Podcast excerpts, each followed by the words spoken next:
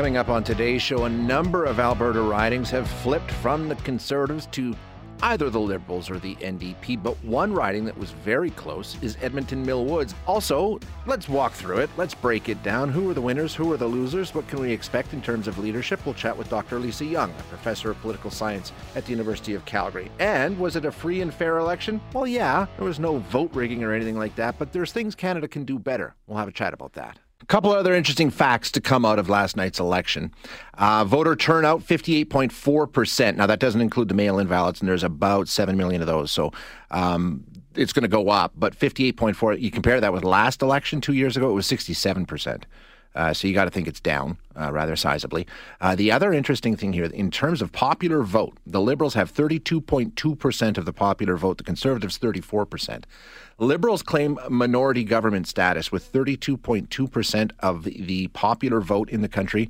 That is the lowest popular vote total ever for government in this country, and almost 2 full points behind the Conservatives. So that's going to be a burr in the saddle for a lot of Albertans, too. We know that. Lots of questions about electoral reform. Justin Trudeau campaigned on it, didn't deliver. We'll see if that comes through in his second mandate. Right now, though, looking forward to this chat. We're going to talk with Tim Uppal, who is the winning Conservative candidate. Well, I'm calling him winning. I don't think he is, though, in Edmonton Mill Woods. First of all, Mr. Uppal, should I congratulate you, or are you being patient here?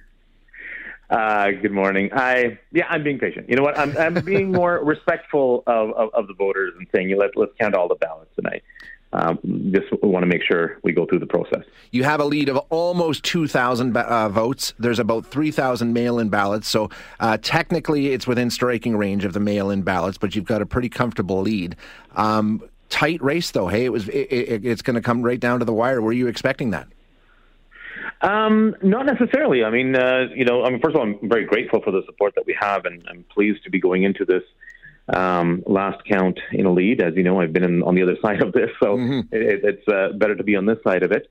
I felt, going door to door, same anger as before against Justin Trudeau, same concern for the economic situation in Alberta. But on the other hand, this election was called very much an opportunist election, based on Justin Trudeau's polling numbers in the middle of the summer, at the beginning of the fourth wave pandemic.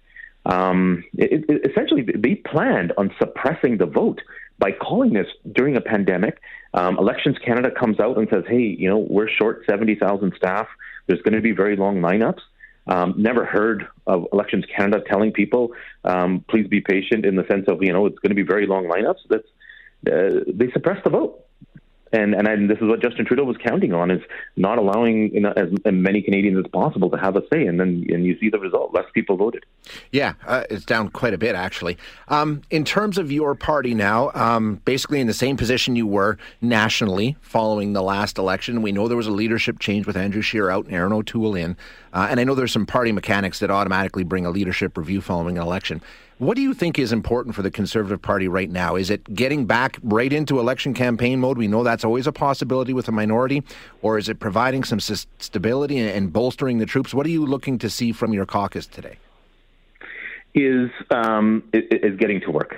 I think it's a very clear message from Canadians. They don't trust Justin Trudeau with a majority. He thought he had one.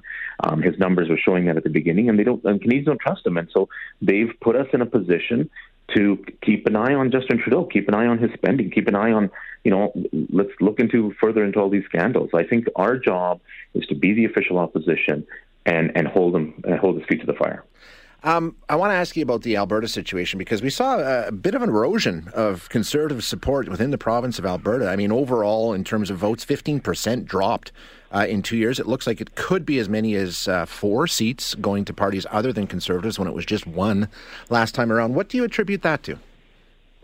I think it's the nature of this very, very divisive campaign. I think it's very unfortunate where Justin Trudeau tried to divide people right across the country. And, I guess here it worked as well. I had so many conversations with people who were just very confused about the misinformation surrounding a number of things, including vaccinations and vaccination passports and who stands for what. And Justin Trudeau used that as part of his election ploy. And, you know, so he calls this election in the middle of the summer. People aren't paying as much attention.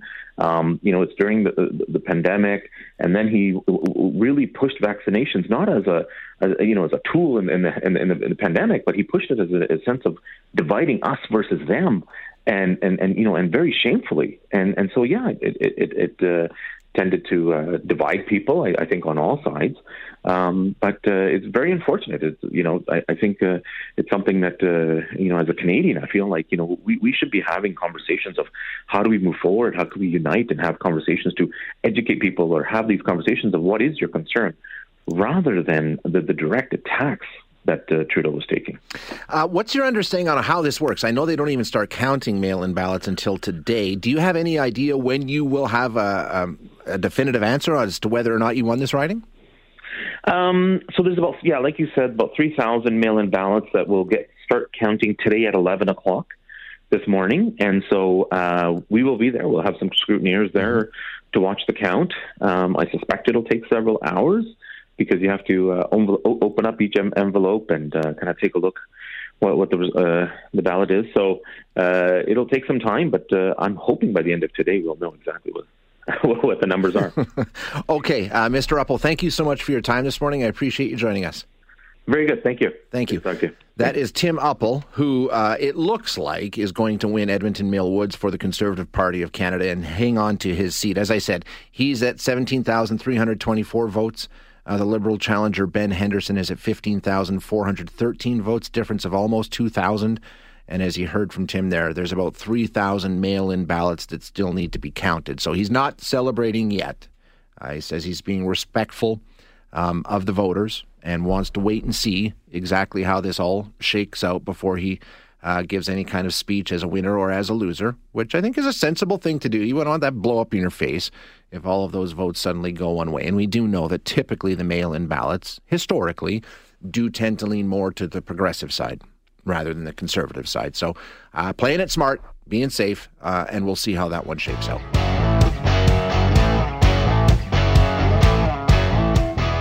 All right, breaking down last night's federal election results. And as you know, it's another Liberal minority, basically the exact same parliament. A couple interesting stories in Alberta to follow, though. We're still waiting on one.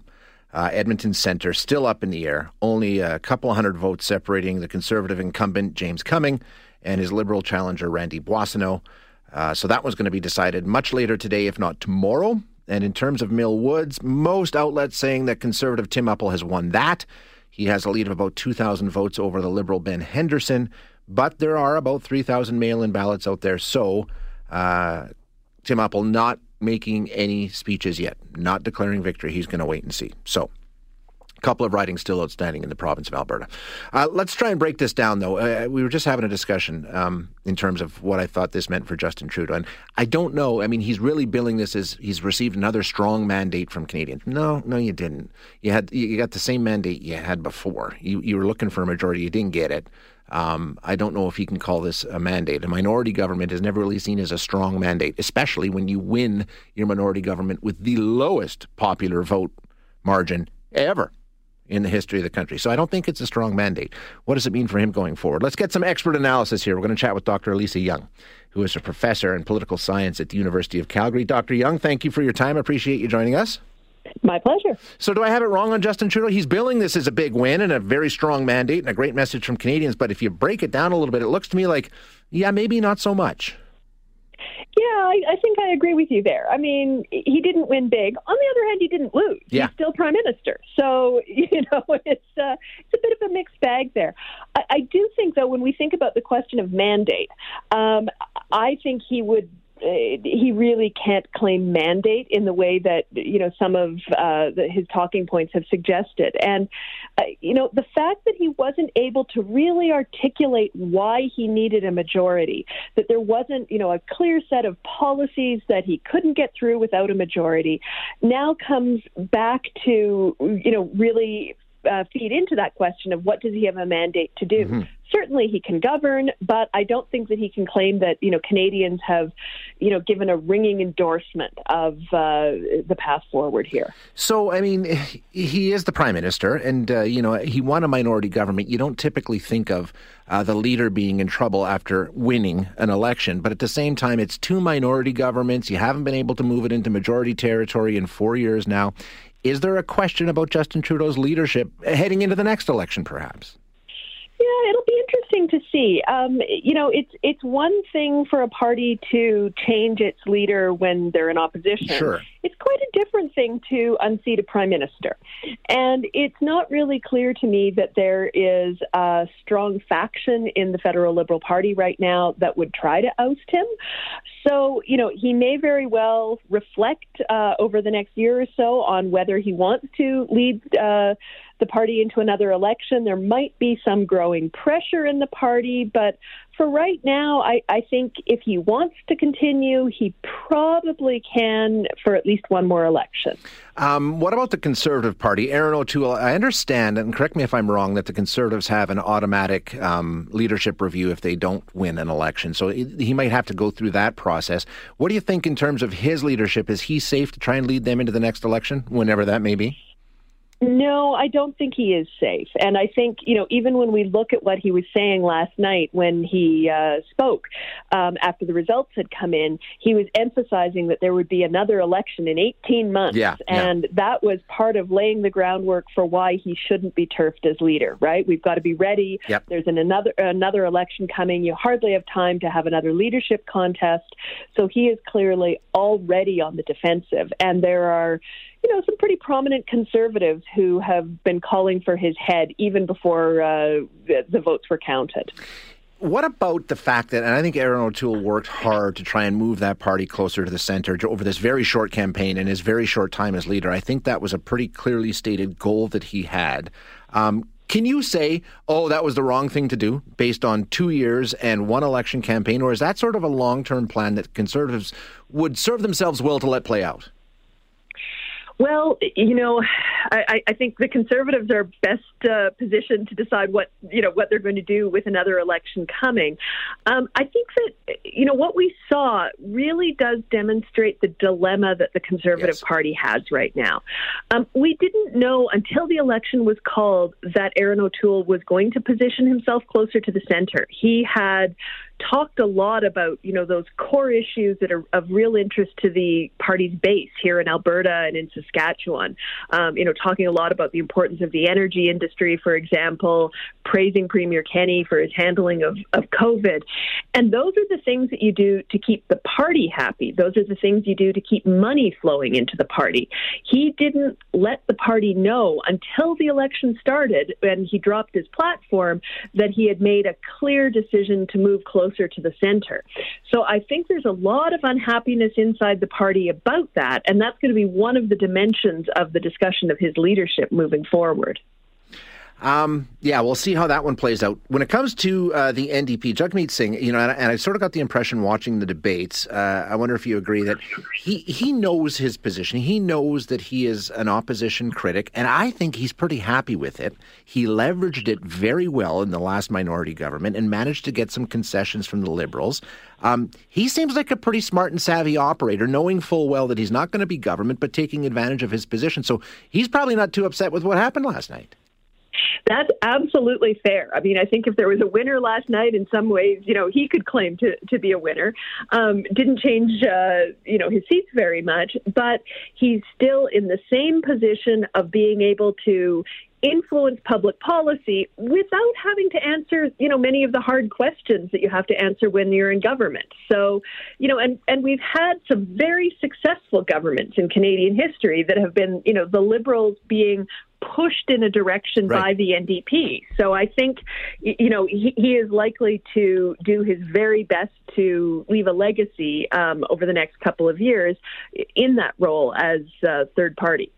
Okay, couple more before I let you go. First of all, minority governments in this country usually have a lifespan of under 2 years. Do you think we're going to be repeating this exercise that soon, or is everybody's appetite just so we don't want an election? This one might last a little bit longer. What do you think the chances of heading back to the polls within a couple of years are? you know, it's going to be really interesting to see. And first of all, we need to understand that, you know, a year and a half or 2 years from now, the public mood might be quite different. Sure. We're going to be 2 years post-pandemic, and, you know, are we going to be having a giddy economic recovery, or are we going to be dragged down by the impact of the pandemic? That is, it's hard to know which of those is likely, and I think that will affect the likelihood of an election. I think that, you know, the Liberals would be foolish to call another election looking for a majority. I think, you know, they suffered enough this time around. They aren't likely to do that. So now the question is going to be, you know, are the opposition parties going to want to call a new election? Will they be able to find a reason to take Canada back to the polls, to defeat the government? Right. So, you know, lots of questions there. Last one. We saw a pretty substantial erosion of Conservative support in Alberta, down about 15% in terms of popular vote. Is Justin Trudeau celebrating some inroads in Alberta? I mean, he only got 2 of the 4, by the looks of it. 2 went to the NDP.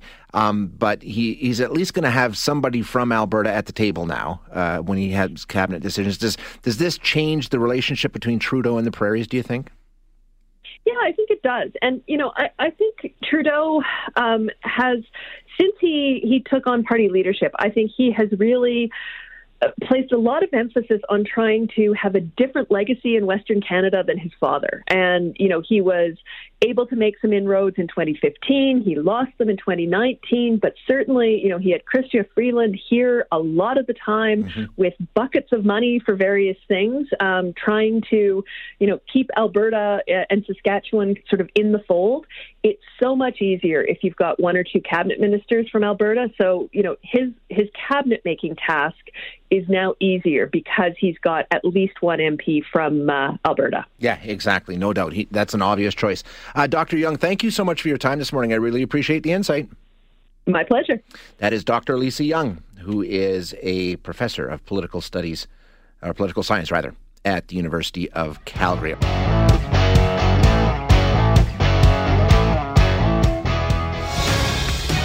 We told them that it was time to run. We told them that we needed a new culture in Ottawa. We needed more diversity in Ottawa. You can count on New Democrats to continue fighting for you, as we've fought for you in the pandemic when times are difficult. And above all else, it is a conservatism that believes Canada is the greatest country on earth and that our best days are on the horizon.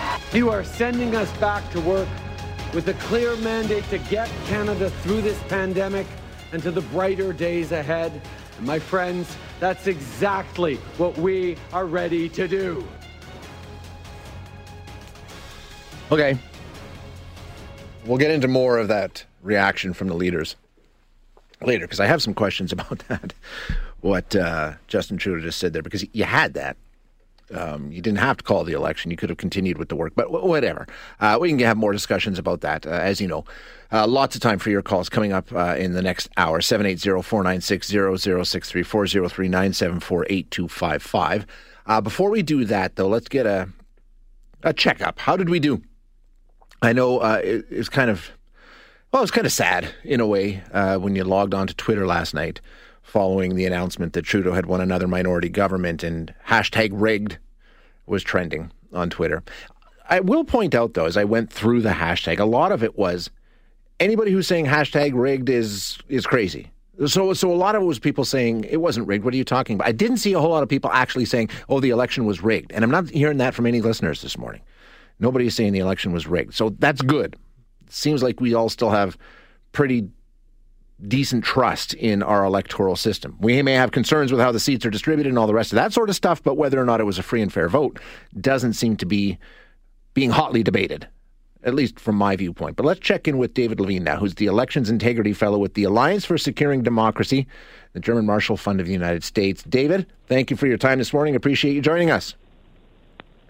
My pleasure. Thanks for having me. So when we take a look at the election that we just went through here in Canada, and we're talking about the ensuring the integrity of democracy, how did Canada do? I don't hear a lot of people yelling and screaming about the vote was stolen or anything like that. I think that's right, Jay. You know, I think there's no reason as we go through this process that the Canadians should be questioning the legitimacy of the results. But I will say that I do think that Canadians, including Elections Canada and others, need to take a long, hard look at the conduct of the election to think about, right, some improvements that can be made, because, you know, I think even there were going to be a number of challenges with conducting an election of this size in a 36-day period during the pandemic, and a number of them were borne out, right? Mm-hmm. And we saw those play out even yesterday in terms of, right, longer lines at polling places, you know, concerns, right, in some cases over access to polling places, being able to access information online about, for example. So there is no question that the results of this election are legitimate, right? And this was a genuine democratic election, but absolutely room for improvement.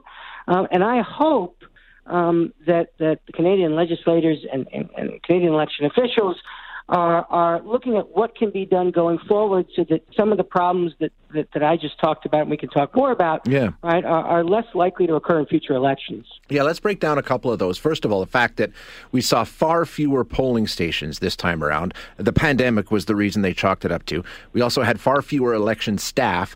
So the options for voting, especially when you talk about university students, the polling stations removed from campuses. So the vote was, it was tougher to actually cast your ballot in some instances. I think that's right. I mean, you know, the head of Elections Canada, you know, spoke even as recently, I think, as this past June, and indicated that it was his preference, if possible, that there be a longer campaign period. Mm-hmm. And there are a number of good reasons for that, right? Number one, if you have a longer campaign period, right, it provides more time for voters to make informed choices. I think, you know, we saw, I mean, one positive that we clearly saw was that a lot of Canadians both requested ballots in the current climate, chose to vote early. Frankly, that helped make this go better than it otherwise would have. You're exactly right. I mean, there were a number of locations that weren't open to the pandemic. Okay, David, we're having trouble with your line there. Sorry about that, Shay. Can you hear me now? Now we got you. Okay, yeah, you were breaking up there. Sure. No, what I was just saying is that I think that there were polling locations that closed because of the pandemic. There were a number of workers, right, disproportionate number of whom in Canada and elsewhere who were seniors, right, who chose not to work this election. And these things were foreseeable. And yet, right, an election was called for, a 36-day period. Yep. Was what was allowed for, which is the bare minimum of the law, and that really put a lot of pressure, right, on Canadian election officials. The lineups we saw in some locations, not all, but some of them had extremely, extremely long lineups yesterday. How does that fit into, you know, in terms of making sure it's not that it's going to be an unfair election or anything like that, but just making sure that you're providing adequate access to the voting stations for Canadians? No, it's a very good question. You know, I think one of the things that's important is that if, you know, there is social science research that indicates that if people are waiting for abnormally long periods of time to vote, they may at some point decide that they've, in fact, right, that they no longer can wait, and they subsequently won't, right, choose to vote. To be clear, right, I didn't see any of an isolated case. Any case of this, but I think that underscores the fact that, you know, I think Elections Canada should be looking to possibly build on the success of this election and look at what more can be done to encourage voters to both vote early in advance of the election and by mail. You know, one of the things that some have spoken about is, for example, could you allow mail ballots to be accepted if they were postmarked on the date of the election? Right. And if you have early voting, right, you increase the opportunities for people to vote ahead of Election Day, which could diminish not only the length of time people could wait, but frankly, there's less likelihood smaller likelihood of congestion on Election Day, which means that election officials are less likely to be bogged down with potential questions and issues, too. When we talk about the mail-in ballots, basically because of spillover from the United States, there are some people that are suspicious of mail-in ballots, and we saw far more of them used in this Canadian election than we typically do. They're 100% secure. There are no machines. These are all hand-counted and hand-verified, right? We don't have to have any doubts about how we're feeling about mail-in ballots in this country. Yeah, you know, Canada has a proven, right, robust Mail election system, as you pointed out, there were some signs, albeit few, right, where we saw some language around, some misinformation around, mail ballot, mail rigging. It is worth noting, right, that when you do mail ballots, of course, those are filled out in one's home as opposed to being in a polling place. But, mail ballots are something that a number of countries throughout the world, not just Canada, not just the United States, Germany and many other countries have used, right, to counter the pandemic. And in fact, there were Canadian provinces during the pandemic that have relied more heavily on mail balloting, both from a public health standpoint, right, so that voters are less likely to possibly, right, get the coronavirus, but also because they didn't have as many workers and they wanted to encourage more people to vote by mail. And so, no, that is a resolute system that Canada has.